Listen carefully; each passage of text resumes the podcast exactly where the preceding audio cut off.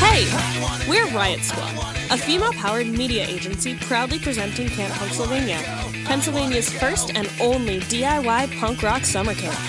September 1st through 3rd in Scranton, Pennsylvania. Come camp with us for three nights of nonstop punk rock all weekend long, with over 40 bands and tons of activities. Tickets on sale now at camppunksylvania.com. That's camp, P U N K S Y L V A N I A dot com. See you there.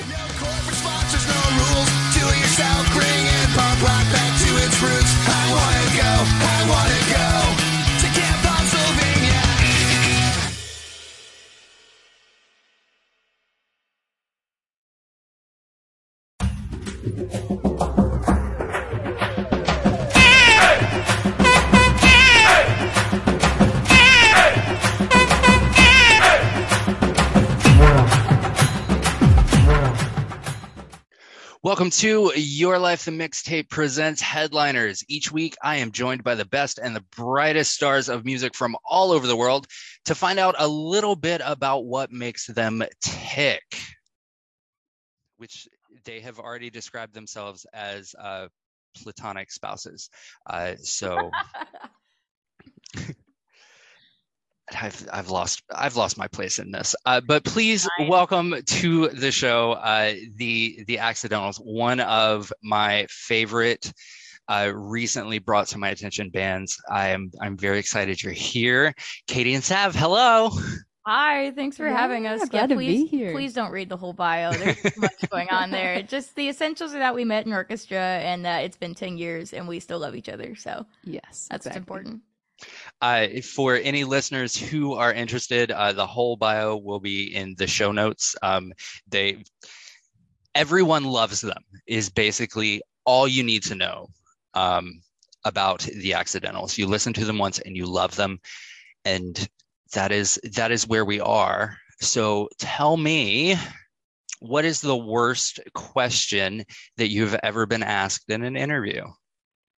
So we were just talking about this to make sure we were on the same page, but both of us vividly remember a time. We have a drummer named Michael who uh, has been with us for about eight years, Mhm. and a lot of people are very interested in Michael's uh, interaction with us to the point where uh, we were asked once in an interview, "Where does Michael go when you guys change clothes?" Which is like just the oddest thing to get asked at nine in the morning. Uh, both of yeah, us it were. was one of those like, Oh, yeah. and I do want to say we've had so many good, so many good interviews, and not it was so it's hard to really answer this question, but this was definitely one of those things where like they started asking like this long rambling question. You could tell they were like. You're like Michael, like when you're in the van, like what's it like traveling with two ladies and like you know, like when you Hmm. get to the show, like what do you do like in the dressing room, like when they're changing clothes? And Michael's just like, like white as a ghost. We turn around, he's like, what do I say? He's like, that was kind of a like to his Michael's credit, he kind of called it out and was like, that's sort of an odd question. Another time, uh, we had an interview where they asked if we were corn fed, and I was like, "Are are we cows to you? Like, what is this question?"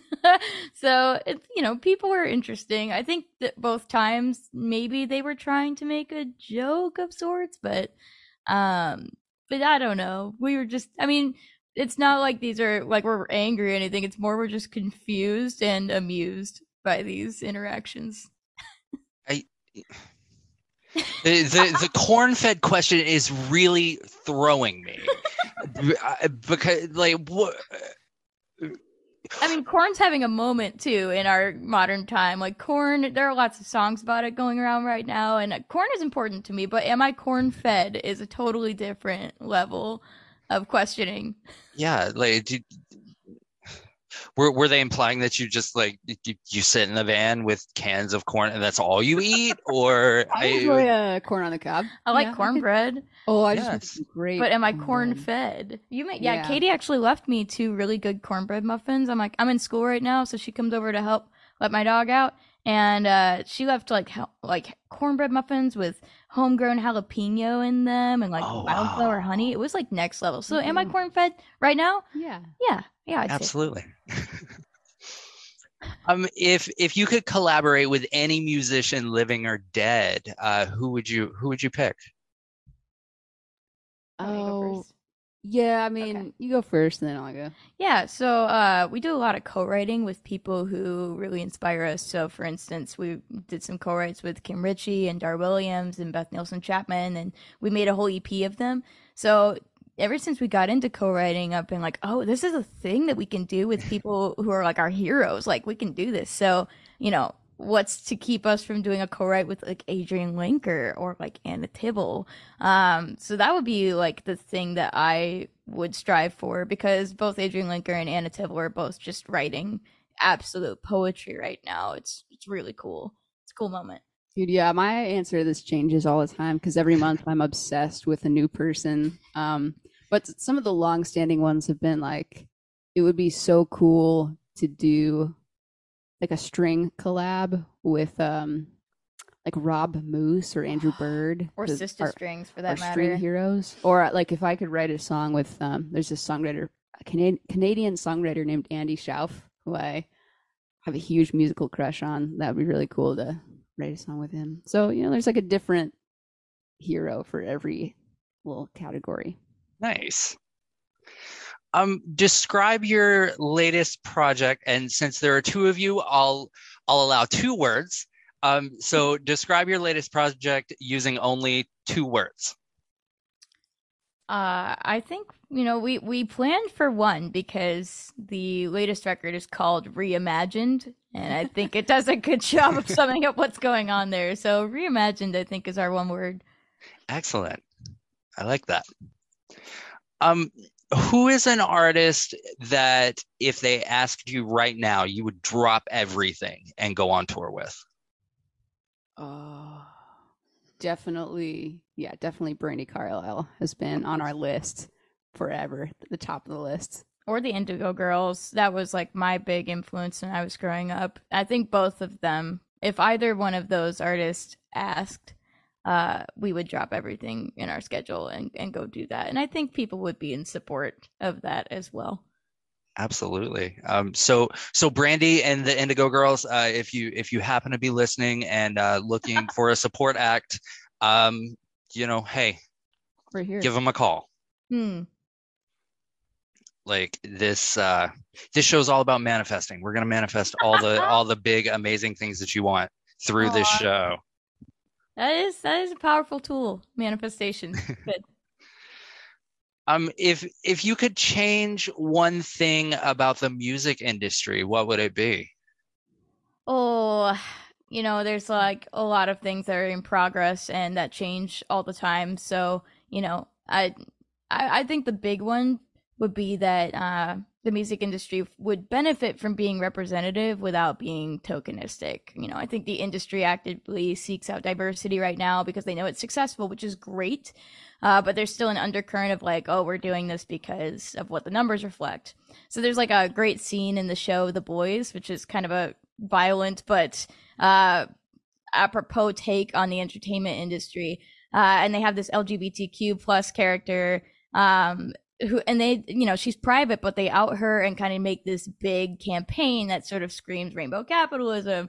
And I think there's a line that we have to draw where we can do good work and have it be representative without that representation being inauthentic or exploitative. So I guess making authenticity be the goal rather than the cashola, but that's kind of a naive thing to ask for because so much of our society is structured around sort of a, you know a synthesis of both or one or the other being more extreme. So, but you know, I would uh, my hope is for the industry to be representative and diverse without it being exploitative. That would be my hope. I like that. Yeah, I would like to go. I would like to rewind the time before TikTok. Oh my god, yeah, good simple answer there. um, yeah, but I mean, I don't know. That's kind of that's like one kind of beautiful thing about the industry is that there is a niche. I feel like for everyone now, and like we were talking the other day about how, um, like no matter what your personality type, there's probably a spot for you in music. Like I see, we're blessed that we get to like see these different pockets of the industry. Like we spent um a little bit of time in the in the folk world, like the singer songwriter troubadour scene, and also like the jam band festival world and like the the co-writer world and also like obviously during lockdown we were in front of our computers on social media all the time. Um, i wouldn't like call ourselves content creators necessarily because we we primarily like go on the road. Like road and studio are our two favorite things. But yeah i'm still really bad at tiktok Sorry, I have an old dog. There he is. I have an old dog who Hey, Coda. gets stuck in places and Aw. walks around and stuff. So I was just making sure he wasn't getting stuck under the table. I'm here. what is a venue um, that you would give anything to play? Oh, i say i don't know if this counts as a venue but the tiny desk office Oh, Really? nice. Oh my god, yeah, that was my NPR. NPR tiny desks were my like awakening to cool independent music. Man, we've been trying for years too. Like that would be just pinnacle. But also, you know, obviously Red Rocks would be like the dream gig. Um, you know, especially like I'm a big national park enthusiast and the fact that like there is this amazing, beautiful spot in nature that's full of music is kind of the per- perfect scenario. Red Rocks is the y'all are like the third or fourth uh, one of these I've done, and Red Rocks is the most popular answer to that. And you know, as I, I've seen concerts at Red Rocks, and it's just it's like nothing I've ever experienced. Yeah, I bet. What's your worst habit during the songwriting process? Oh, um, my worst habit is like self critique. Um, so I put up, I immediately put up walls before I say anything, which back, which would have realized like, you know, for the first 10 years of our career, we pretty much just wrote independently. Like we would uh, come off of tour, Sav and I would just find our separate corners and we would just dump everything into a song. Um, and now when we co-write, sometimes I, I like put up walls before I even suggest something. You know, we'll get to the end of the song, we'll, all be like, "What's this one line need to be? Like, what's it gonna be?" And then, and then it'll pop out, and I'll be like, "Ah, dang it! Should should have just said that sooner." Mm. I think uh, for me, my worst habit is that I can write verses like all day long, but then when I actually hit the chorus, I feel this pressure to make it memorable and also sum up what I'm trying to say, and that gets to be really hard. So, you know, I've tried writing choruses first, but it's just, you know, I don't know, it's difficult. It's my worst habit, definitely. What's a song that uh, you wish you wrote? Mm. Uh, have you heard of this band called the Crane Wives? I have not. Okay, so they're in Michigan. They're in like the Grand Rapids area. We all grew up together, by the way, like Billy Strings and the Crane Wives and us and Blake Elliott and like all these great musicians in Michigan. All of us like know each other and have collaborated. And uh, first of all, I just think that's really cool. But um, the Crane Wives have this song called Volta that is just like from start to finish, every line, every musical cadence, so good. I wish I wrote it. Every time I hear it, I'm like, oh, like it hurts to listen to because I'm like, wow, this song is so good. I wish I'd done it. you know, uh, they do great songs. All their songs are like that, though. Really, I mean, I'm not even kidding. Like every single Cream Wipe song, I'm like, dang, that's so good. I don't know. Yeah, Okay. yeah, dude, they rock. Their vocals make me melt. Yeah. Um, I think I would. I don't know. I tend to choose "A Day in the Life" by the Beatles because my goal as a musician is to like, I don't know, just the way they capture so many moods in that song. Uh, with with the music, like it's a musical emotional roller coaster. You know, it takes you in so many different directions. Um, I'm definitely a music first, lyric second person. So I've always admired that song for what like what it does. Nice. Excellent. Describe your perfect day. wake up, drink coffee, get brunch at this really great place called Mafungos here in Nashville. It's like Colombian food. Uh, I get the stupidest and cheapest thing I can find in a local thrift shop, and then I come home and sleep it off for three hours, and then I wake up and write three songs, and then I read a really good book about bird evolution, and then I sleep for another ten hours. Nice. That's my day. Dude, sleeping. Sleep, man, that's the best part. Um, All the other stuff's filler. True. Yeah, I agree. That place, dude, that cafe has some amazing plantains. But do they have any corn? Do they? Mm, yeah. Next quiet. time you go, you have to ask. You want you want the corn brunch sampler. Exactly. It's just five different ways of making corn. Isn't there a scene like in Pee Wee's Great Adventure or something where it's like, we got all kinds of ways we make corn, I think so. Cornbread? Yeah. corn flakes, yeah, something like that. I don't know. Oh man. Um yeah, I I I would agree. My day would definitely include um you know, sleeping in. Actually, my perfect day would would be I would wake up at 6 a.m. and I would be full of energy. Like, I would wake up, I'd get out of bed, it would still be dark out, and I would feel You're fully dad. energized. Uh, I've always wanted to be a morning person. I'm working towards it. Um, and then uh, I would probably involve like a, a road trip. You know, I feel like most at ease when I'm traveling somewhere. Um, ideally when there's no like traffic going on. um, so it'd involve a, a road trip um, out somewhere in nature, like to uh, ideally somewhere with water. Like if we were um, back home in Michigan where we grew up, I would um, go over to like the the sand dunes or like the lake by my house and spend like half the day there, and then come back and like make a humongous meal and watch a movie.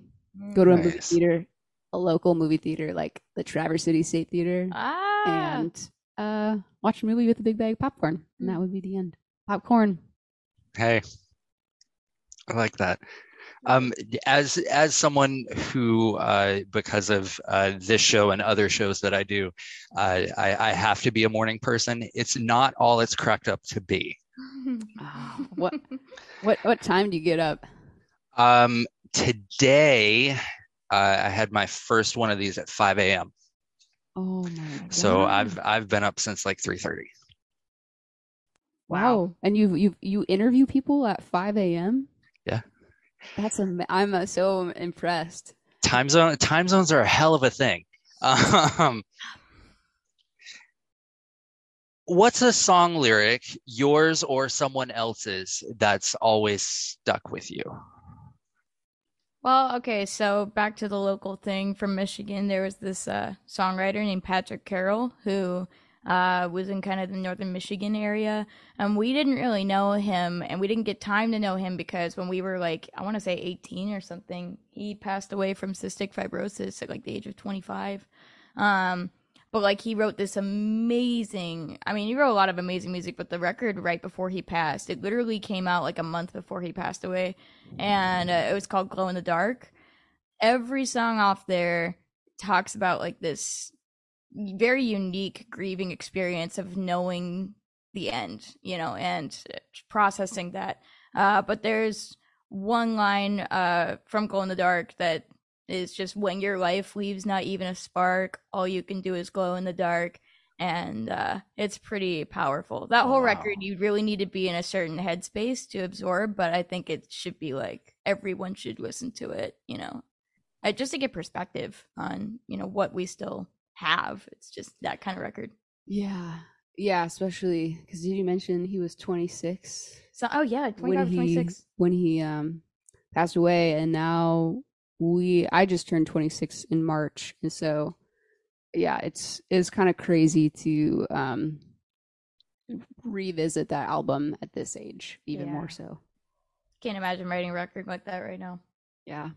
Well, and that makes me feel even worse because I'm gonna pick.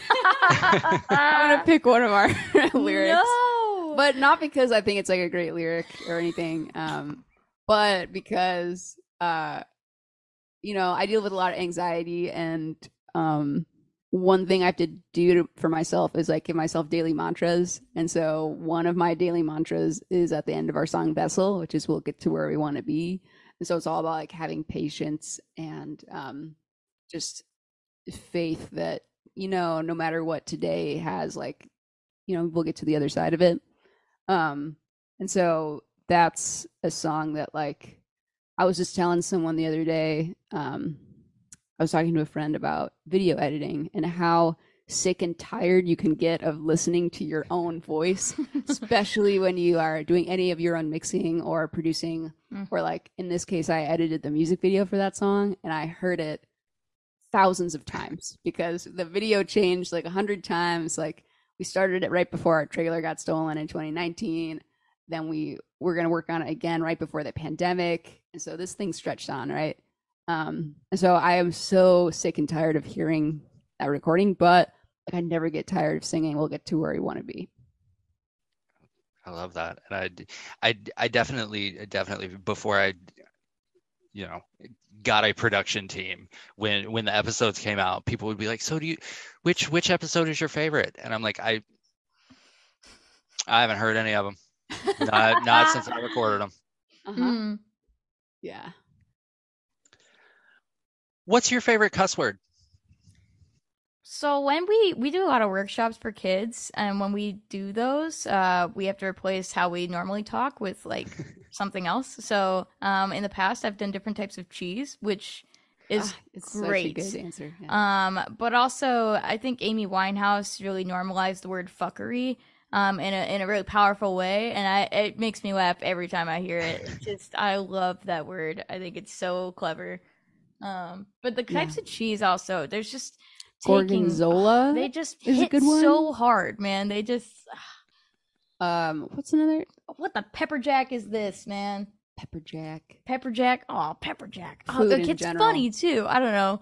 Um, Like, there I've, was always, a, I've always wanted to call someone a donut hole, but I've never done Nice. it. You know, food just has some impact to it. I don't know. it's good. I'm gonna try that. Hmm. You should. It Definitely it honestly makes your day better. Like, just sometimes cuss words like they're good, but they they can have a negative connotation. And taking something with a generally positive con- connotation, unless you're like lactose intolerant, which even still is probably positive because I'm lactose intolerant and I love cheese, but like you know, uh, it, it can make your day more positive. So try it. I definitely will. What is your favorite Beyonce song? Crazy in love. Nice. my- I don't know. I know it's kind of.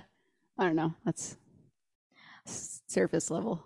Yes. I mean, that's the thing is like so many of these Beyonce songs that were like so revolutionary at the time they came out, they came out for us during like high school. So I would hear them most of the time sandwiched between like Kid Rock and like Hinder on the bus on the ride home, you know, which isn't like the most amazing memory association because first of all you're at school and second of all it's it's hinder sorry no shade but like oh my god um so like you know i don't have like the most positive um especially like when they put those songs on repeat or at high school dances which is also another traumatic memory. Uh it's hard to associate uh even though i love beyonce and i think she's like an icon and one of the most powerful beings alive um i think sweet dreams is the one that i can find the most positive connotation with. Uh but yeah like all of it being associated with high school is hard for me to, to stomach so I need to catch up on new Beyonce. new I'm so slaps. grateful for this yeah um Yeah. interview because now I can finally catch up. yes. Uh, the her her new album is fantastic and it is Yes. addictive. Uh, it is all I've listened to outside of like music for this show. We tried to put it on at like three in the morning on a van drive from like one place to the other. And at one point, Michael was like, okay, this is great, but I, I need to put on something else right now because I need to like drive. I'm like, okay. But no, we got to get into it. We'll do a dig, a deep dive. What is something that people would be surprised that you own? Uh, I have a five foot recurve bow. Um, I do archery sometimes, and I think some people know about it because my personal Instagram, I have like footage of me shooting uh shooting arrows at ginger ale cans. And I guess I did do it in one music video too. I think I shot uh, a water jug in our video for Slow and Yeah, Steady. But if I had just met you, like You might think, I probably wouldn't expect that to be in your. That where is it in your bedroom? in my bedroom. It's like a 40 pound bow too. So, you know, like I don't, you know, I'm like five foot three and, you know, that it's, it's a big bow. It's about as tall as I am. Um, but you know, I really enjoy archery and, uh, it's, it's, it's fun. There's like a free archery range here in Nashville. It's maybe like 30 minutes away and uh, it's like outdoors and beautiful and like situated right on this big range cliffside. And I just love it. So yeah, yeah, you know, I got got a recurve bow, and not everybody knows, so don't don't break in my house.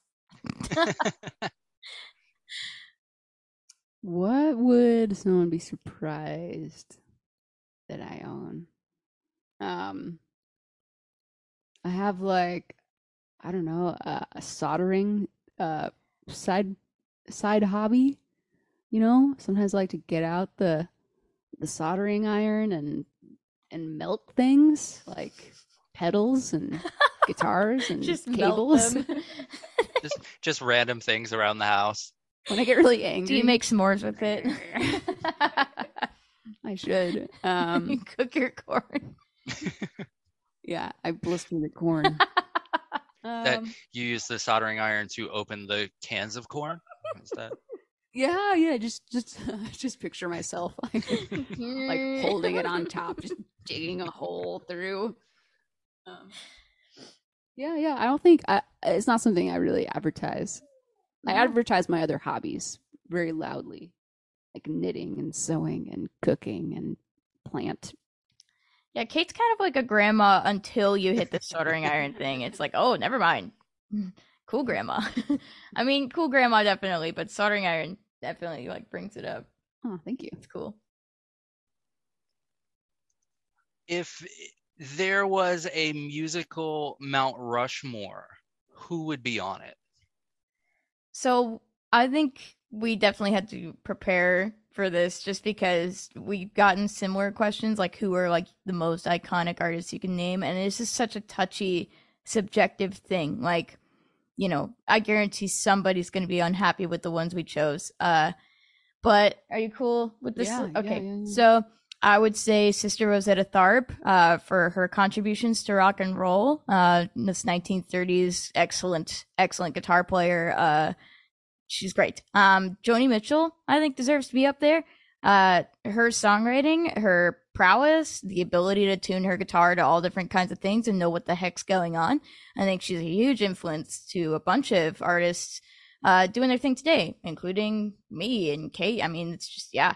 Um, Robert Johnson's contributions to blues, uh, I think, is super important, and Billie Holiday's contributions to jazz. I think all four of them definitely deserve to be up on the Mount Rushmore of musical heritage, and just you know, all their work was super important. And I know there's like a million people who could also be up there, but those are just the most important ones to us. I think you know, as far as we can tell. Mm-hmm. I like that. That's a fantastic answer. We tried our best. Hey, that's, I mean, I love it. We do a lot of um our Patreon. We have a throwback album review club where like the patrons choose which album they want to talk about. Most of them come from like the 60s and 70s, but we, you know, there's all kinds of ranges. Uh, and we've just kind of developed a way better appreciation of like musical history as a result. Like there's all kinds of eras that we just missed because we weren't alive or, you know, um, like it wasn't like on the radio all the time. So it's really hard for us to get a, an actual scope of um, musical history, and that's why you know doing this club is super important to us, and you know having the opportunity to go back and listen to those records and then track the trajectory of what they led to as far as influence later in the industry. I think um, that's been super beneficial to us as artists for sure. Nice. Um, and for any anybody who's uh, curious about the uh, the Patreon, where where can they find that? Patreon.com slash the accidentals. Um, definitely join. It's super fun. We have a book club. We have a throwback album review club. We're doing we're gonna start doing live streams more often. Um, because you know we're not touring as much in the summertime, so it's just a great place to be to get a behind the scenes. We post new music and we have a weekly tour blog. It's crazy. We're doing all kinds of stuff. Nice. Using only colors, describe your music. Mm. I I feel like I would give each of us a different color because there's Sav and me doing the writing, and then we we tend to do the arrangements uh, for the live show and sometimes studio with Michael. So like I feel like Michael's color is green definitely. because he is like uh you know he, he's like got a pretty like calming like stable presence he's really into like Bon Iver and like like mushrooms in the woods. Moss man, his his side project, yeah, is literally called uh, like in Moss lead. yeah, um, right. and tree skin is his other project. So Michael's got a heavy green energy. Mm. Um, and then I feel like I don't know. I feel like the colors that always come back for Sav and I are red and blue in different shades. Um, like it just became like a weird theme that would pop up. Like our very first album that we took off from Spotify because we didn't want people knowing it existed uh, was called Tangled Red and Blue, and um, you know, like it's it they're they're two like oppose like complementary and opposing forces, right? Like you've got like fire and water and um I don't know, just those colors have always popped up too. Like Sav and I will just like randomly be on stage and like you know, she's got like a blue water bottle and mine's red or something, you know, and like those colors seem to pop up a lot. And I think I hear those like complementary opposing forces in the music as well. But also the synthesis forms something that's new but tangentially related. I think that's an important aspect of that too. Yeah. Nice. And all of us are primary colors, as in, you know, primary elements leading to a general collective. It's cool. Nice. And uh, I I would just like to say that uh, Tangled Red and Blue is a fantastic album name. Oh oh, yikes. How'd you how'd you find it? Well, we have to Don't we have don't to kill don't you now. reveal your secrets to the general public. Don't tell them. It's just just the name. I haven't I haven't actually heard the album, but Mm. like the the Oh, name okay. is Oh, fantastic. Okay, good, good, Oh, good, good, oh, good. Thank you. yeah. Thank you. Um, so definitely like use that in the future. Mm, like, yeah, we could do like, another hang on to reimagine. that. That's right. Mm. You are the lead singers of a super group. Who are the other members? First of all, this implies that we would be in a super group, which is uh funny. Um I chose a couple like of people. the yeah. I definitely think Okay. So Maddie Rice. Maddie Rice, we both agree on. Uh, Maddie Rice is great. She's, I think she's like 29 now, 28 or 29. And she's, right now, she's in the SNL live band. And she's also done a ton of tours with like Stay Human and like Robo Bucket and all these great um, artists. But she's just, she's just a killer guitar player. Um, so she'd be in the super group. Katie obviously would be on cello. Um, and Michael on drums. I'm sorry, I'm not biased. They're just that good. Um, and then Anna Colmia Traver on saxophone. She's from Rebel Bucket, and we definitely need a saxophone player in the supergroup. Um, Sister Strings on additional cello and violin would be so cool. And then our friend Patty Pershela on bass. And then, you know, me just being happy to be included. So, but, uh, Sav on tambourine. yeah, tambourine. no, My favorite instrument with You'd a play- harmonica. You'd, shred- yeah. you'd play electric violin in that group. Yeah. We'd have like a whole string section. Oh yeah, it'd be super fun. Yeah, yeah, that's it. That sounds awesome. Mm. I'd go it see now. that band. Maybe someone on mandolin. oh yeah. Ooh. Oh, Sierra, Sierra uh, Sierra Hull. Hull. Oh my gosh. Yeah, we're on the same page about this. We know what's up. Yeah. Um, so you are you are given the keys to the kingdom, so to speak, and you can cover one song from any artist's catalog. Money is no object. Like they're just like, here, go. What song do you pick? Feel like we've talked about covering an ELO song for a while now, and we just really need to commit. Um, especially because like a lot of our fans have asked for an ELO ELO song in our repertoire, and I, I, you know, I love them. I love the record Out of the Blue like so much. It's one of my constant go tos. So something off of that. We were originally talking Mr. Blue Sky, but that's kind of the go to one. You know, might want to do something um else off that record. So, uh, that'd be my choice. I just love them a lot. So. Yeah, and the, the nice thing about that song is like it immediately. Well, you'd ha- it would be hard to do it justice. You know, this would be like a big, big commitment. Um, Yes. But that song immediately makes me happy, and like half of our music, I feel like makes people really sad. So this would be a great um, opportunity. Oh, that's funny. Uh, it's- that's that's the second time that Mr. Blue Sky has come up today, and Wow. it is it is also uh, my my alarm tone on my phone. That's actually genius. Mine's the Stranger Things uh theme is my like alarm sound, and then whenever I have a timer, it's the song "I Don't Want to Check My Bank Account" by Lewis Cole. uh, so I think you know the Lewis Cole one can stay, but I think I need to change the Stranger Things because I wake up with such anxiety. It's like dunga dunga dunga. I'm like, ah, Yeah. okay, I'm up. But Mr. Blue Sky would be good. Yeah. What's a song um, that you've written that you feel like would be perfect for a film soundtrack? We're actually big film nerds. Katie, especially, is a big film nerd. And I think a lot of the songs that we have were literally written to be in that kind of environment. Like, that is kind of a big goal for us. And we've already had some sync placement, which is just awesome. We love that. Um, it's just super cool to see your song being utilized in a scene that's supposed to make somebody feel something, you know, or help do that. So, you know, our song Go Getter, I think, is like our quirky indie movie first day of high school song. Um, but it's also involved in like a very big music video that we structured around it to show that like, you know, it, it can be used for a plot device. Um, and then City View is like our sad bastard song that like plays at a character's lowest moment. You know, Mangrove Reimagined is our adventure sequence for like an animated movie. I don't know. There's lots of songs that we could choose that I feel like belong in that kind of environment.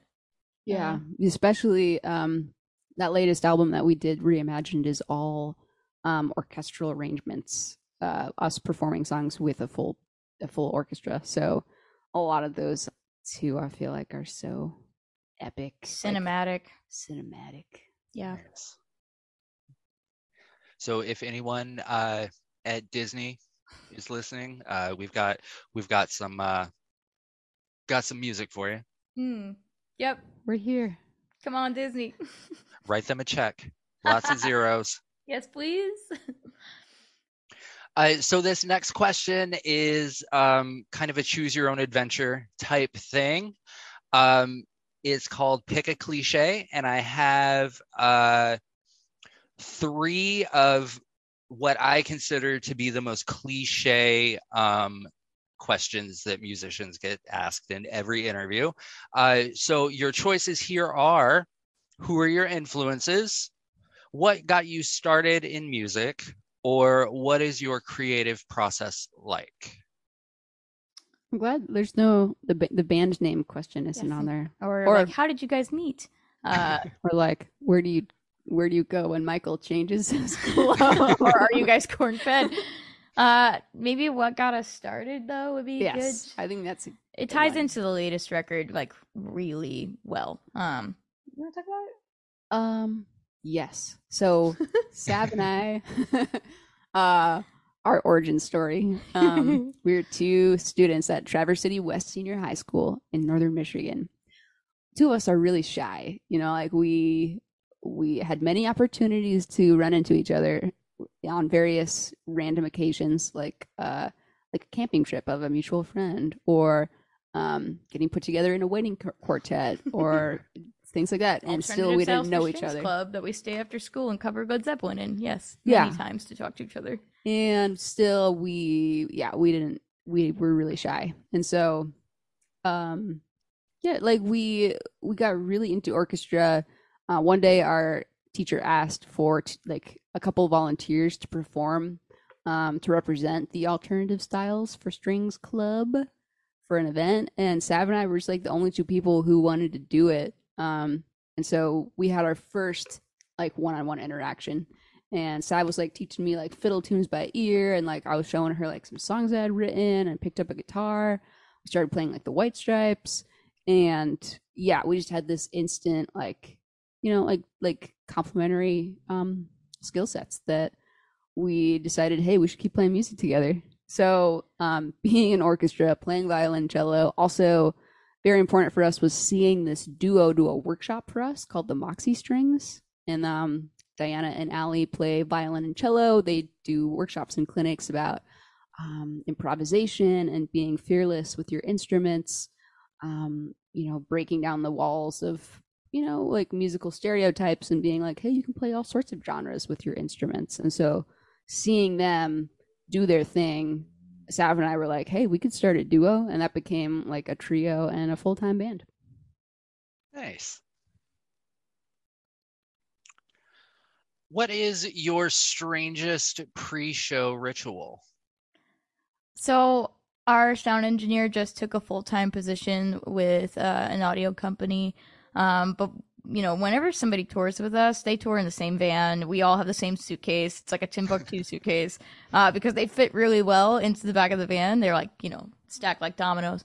Um, so Evan was like a huge uh, family member to us. He still is, but you know, it's it's hard to not tour together. But uh, he would he, we have like all kinds of really stupid jokes, and a lot of them are from Evan. And one of them is uh, swoots, which is basically first of all the general concept is that you replace every vowel with two O's when you're talking, uh, which is already stupid. Uh, but then so add into it that we're doing squats, uh, which is you know where basically right before show starts, you all get in a circle and you do squats and you count uh, in numbers, replacing all the vowels with ooh. So for for for instance, uh, you have woon, two, through, foo, um, and it just goes all the way up to 30 and all the way back down.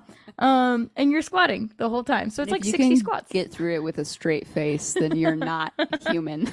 yeah, um, and we've pulled all kinds of people into this uh, ritual. We do it in between, you know, long drives at gas stations too. we did it with the 30 piece orchestra on the first couple Whoa. shows. I wasn't there. I yeah, had COVID. So. we did squoots with 30 um, students. And we also, you know, we pulled our UK tour manager into it, which I we broke him. He was he told us that he was a very serious person before he met us, and we absolutely destroyed that aspect of his personality, which is good because he had a kid on the way. So we wanted to show him what he was going to be getting into. But uh, the Squoots, he was very quickly inducted into that ceremony as well. And uh, Squoots is an important aspect of of our of bonding, our band bonding. So uh, I recommend everybody try this because it's highly specific, totally absurd, and a great way to get loosened up before you Work go on your quads. stage.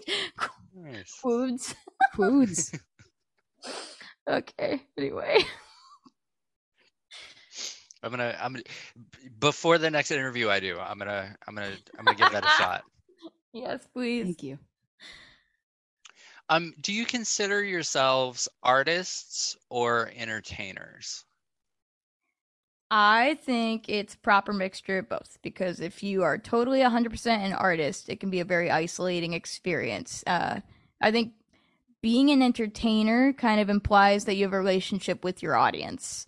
Um, and if you're an artist who's not really concerned about your audience at all and they're not really a character in your story, then you're going to feel isolated. And sometimes there's a sense of ego that I think kind of ruins the whole artistic integrity. Whereas if you're only an entertainer, then you lose the authentic- authenticity that comes with your art. So associating one side or another can be sort of dangerous. And I think a, a synthesis of having respect for your audience and including mm. them in your narrative is important while also not fully falling into that so you lose your artistic integrity. That's a big answer, but that's how I feel. What about you?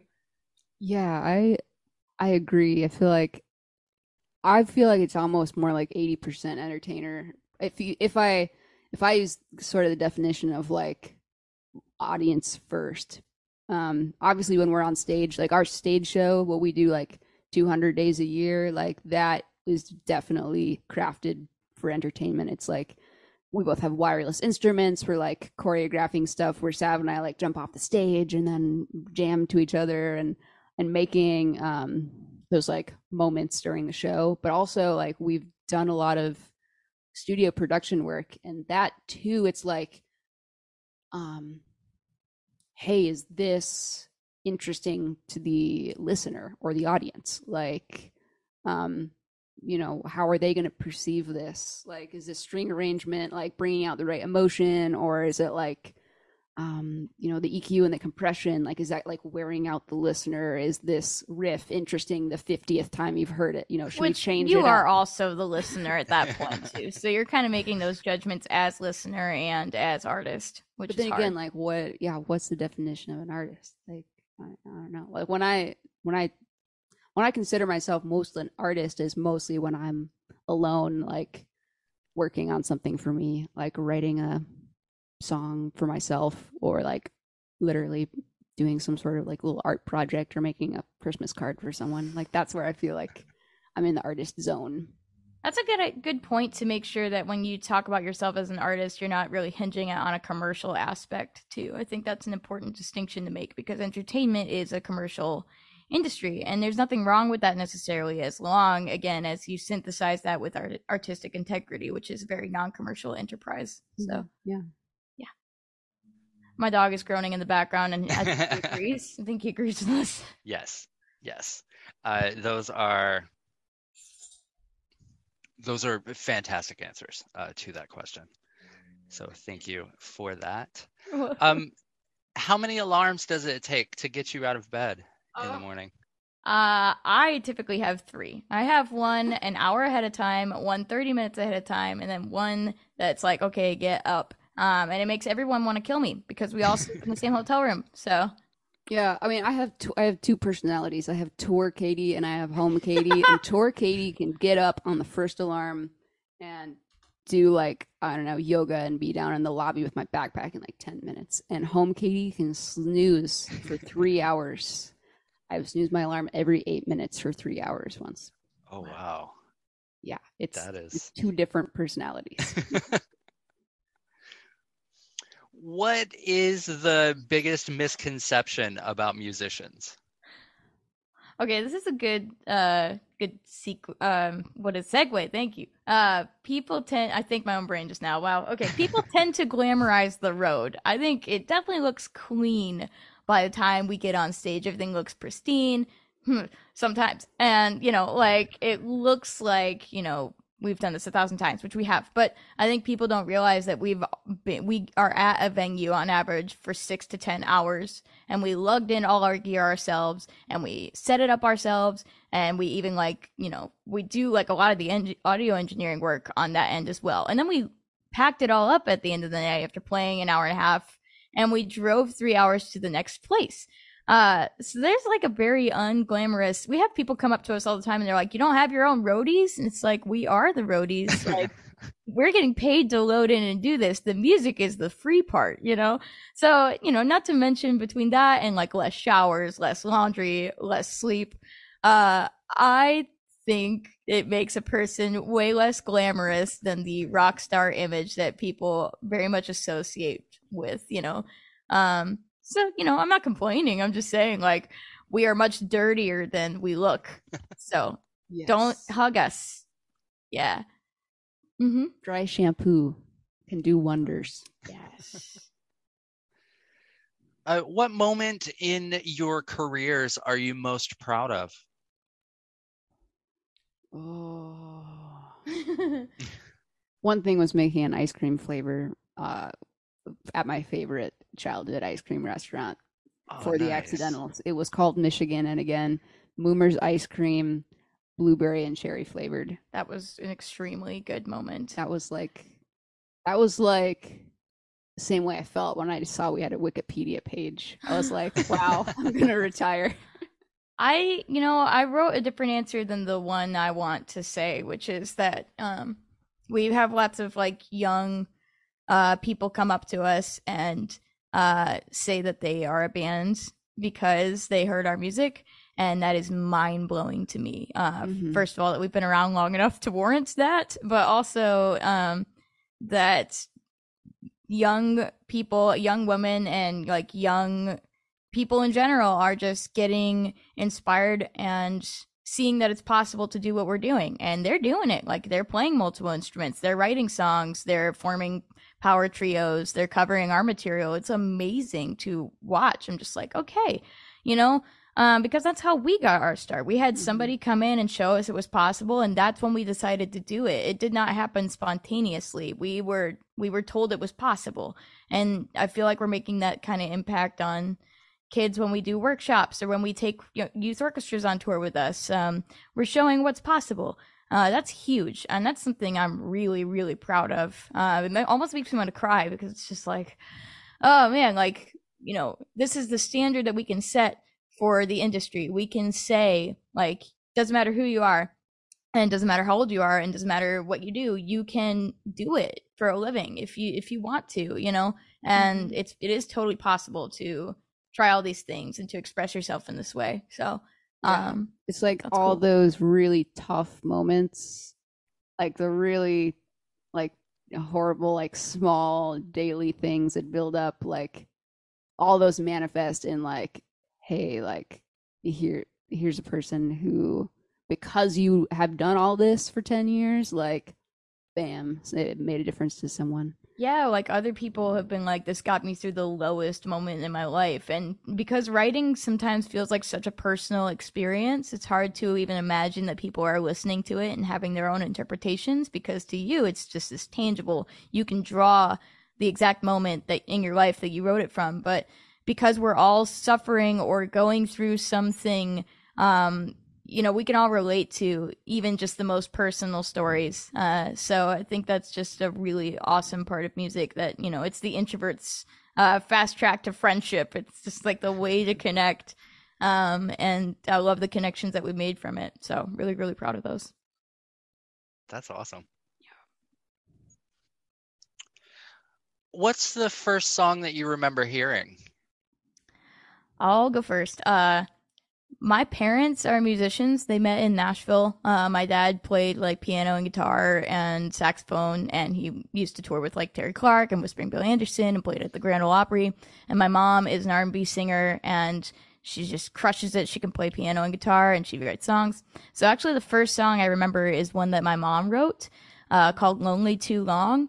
Uh, and she, I, I don't know if she was like listening for like a master or like a mix or something, but I specifically, like one of my first early memories is like sitting in the back seat of like this very 90s car and like hearing Lonely Too Long on the radio. Um, so that was, you know, that's not, this is a great question because that's not something I ever really think about, but that, that's probably the first one that I can think of. What about you?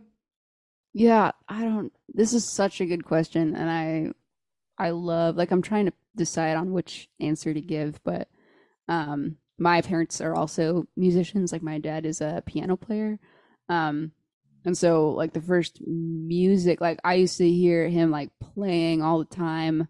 Um, I grew up hearing a lot of instrumental classical music. Like he'd be playing in the living room on like weekends, like warming up, or my mom used to be the choir director at a church, so I'd hear a lot of like classic um, choir tunes.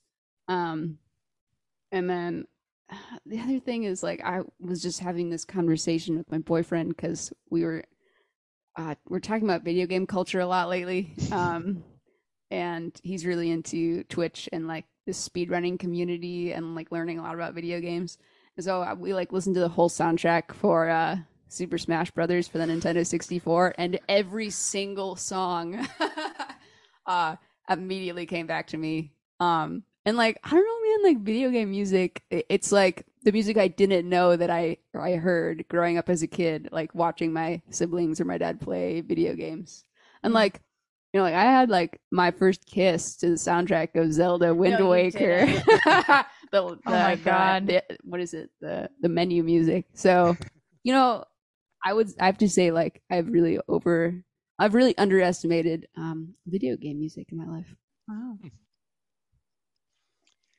If you could start your career over from the day that you decided to pursue music, would you do anything different? I don't think so. it's too hard to try and compare. That's like some quant- quantum physics shit. I don't know if it's easy to compare your parallel lifetimes and like every single.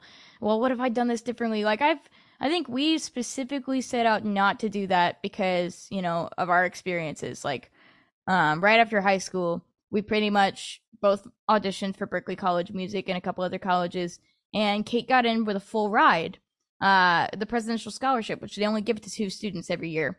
Um, but she couldn't defer it, and we were offered a production deal at the same time. So, um, so like it was really like one of those like this is a make it or break it decision. You have to decide if you're gonna go get taught how to be a musician, or you you're you're just gonna be a musician. And that's like the thing I think I can speak for both of us, where we constantly have to remind ourselves not to go back in time and be like, well, what if we'd done this differently? Because it's too much energy to spend on like potential regret that you can't even be sure of, as opposed to just living in the present moment and just embracing the beauty that came of it. Um, regardless of what decision you made, there is some beauty you can reap from that decision. Uh, whether it be the beauty that you experience from just becoming stronger or gaining another skill set towards knowing that there is something better than what you are currently experiencing and you're just not there yet. Um, I don't know if you want to Yeah, no, I would say on that. Yeah, it's a tough question, right? Because you go back and you look at yourself and you're like, oh man, I I had some pretty miserable times there, right? But but you can't, like you said, you can't necessarily fix that by doing things differently. Um, my my piece of advice would be, uh, I would try to give myself the the, the tool set for mental health at a younger age. I don't think I I, I mean, we're pretty self-aware and we lean on each other as a band, but um, I like. I wish I knew a lot of things about myself and coping mechanisms at 26 that that I didn't have at 16. I think that would have made like some of the difficult times a lot easier, but I don't think I would have changed those things. That's a good distinction to make between controlling your environment and controlling how you react to your environment. That I think is the better answer. Yeah, that's smart. Well done. I like that. Very well done. Yes.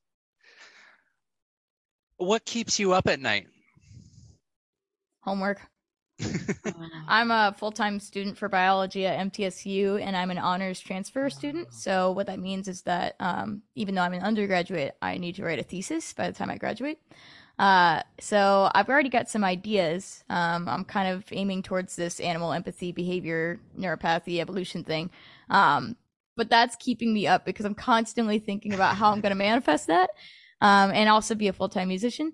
Um, that's the problem with having a lot of passions. And, you know, when people ask, like, why are you doing this? I'm like, you know, like my grandfather was an engineer, self taught, and he was a musician, and he painted, and he did all kinds of crazy stuff. And he never like like the idea of only doing one thing or only being passionate about one thing in his life stop him, you know.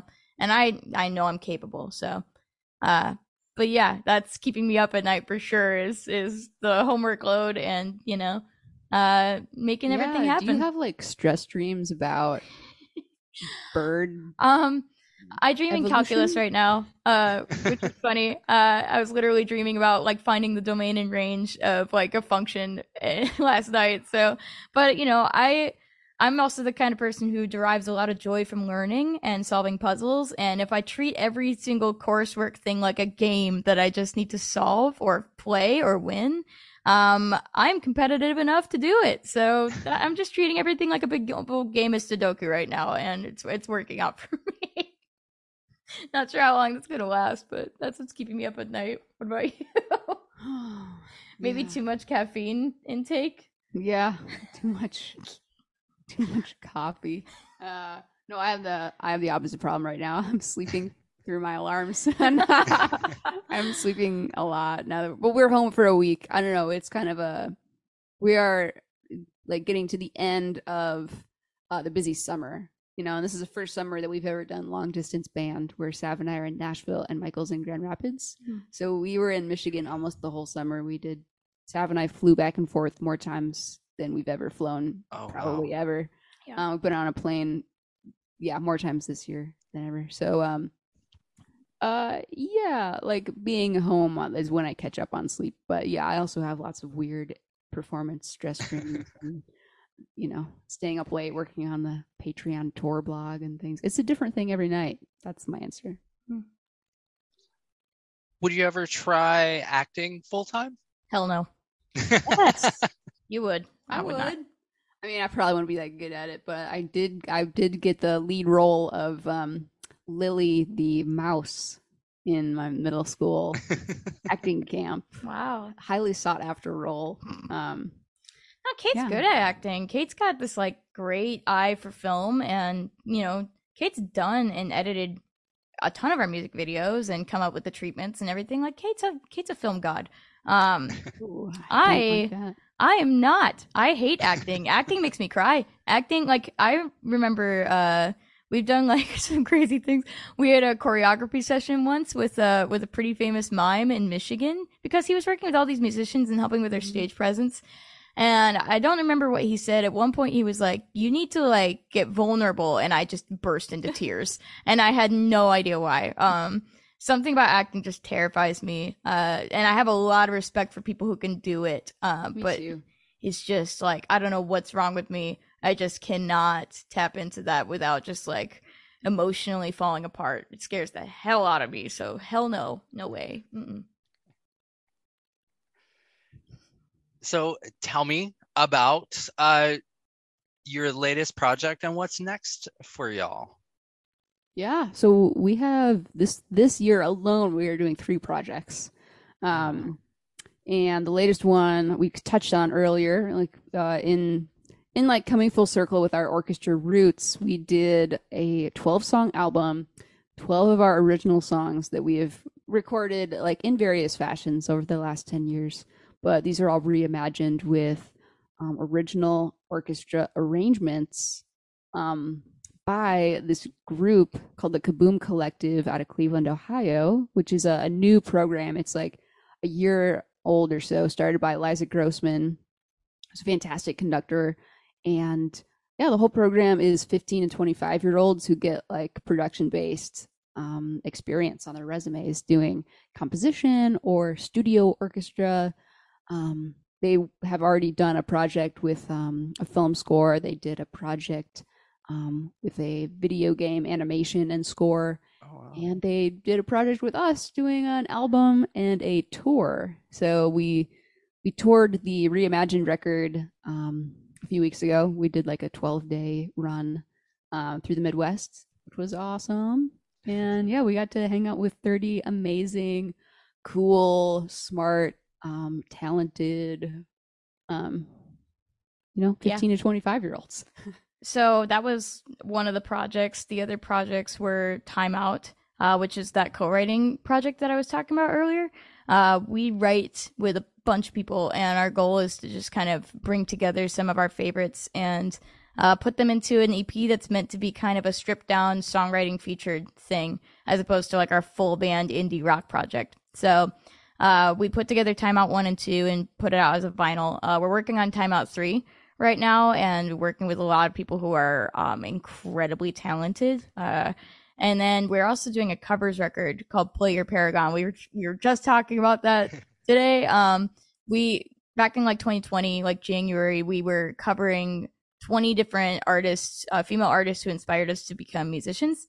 So, you know, we covered Joni Mitchell and Brandi Carlile, Ani DiFranco, um, Lianne La Havas, Alabama Shakes, Carolyn Rose, like Stevie Nicks, all these people.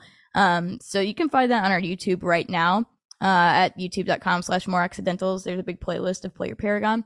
But we want to turn it into a record because we had a lot of people asking, like, where can I find this?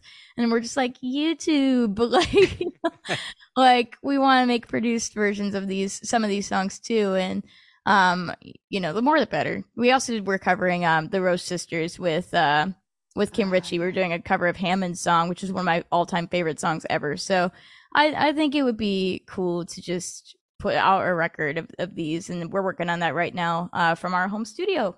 This is called Crooked Nice. Moon Studios. So this is where we got everything done last year. So yeah, we're going to keep that going. Nice. That's excellent. Uh, so tell the folks um, listening at home and all over the world uh, where they can find you on social media, where they can listen to your music, where they can buy your music. It's all at theaccidentalsmusic.com. Yeah, you can find all of our social media links there too. If you see the two of us making a dumb face with a guy with a lot of hair in the middle, uh, that's us. Yep. So I uh, can't miss it. Excellent. Um, thank you so much for being here today. I have enjoyed this immensely, and you have you have given fantastic answers to all these questions. I feel I feel sorry for whoever's episode is after yours um, because it is going to be very hard to top. Oh my Um, gosh. I Wow. Yeah, very I'm excited Yeah, for thank you so everything that y'all are doing. Um, just absolutely brilliant. Thank you. Thank you again. Oh my gosh, thank you so much for your brilliant podcast. I mean, these this format is so great and the yeah. questions are so fun and made us really think. So appreciate it. Thank you.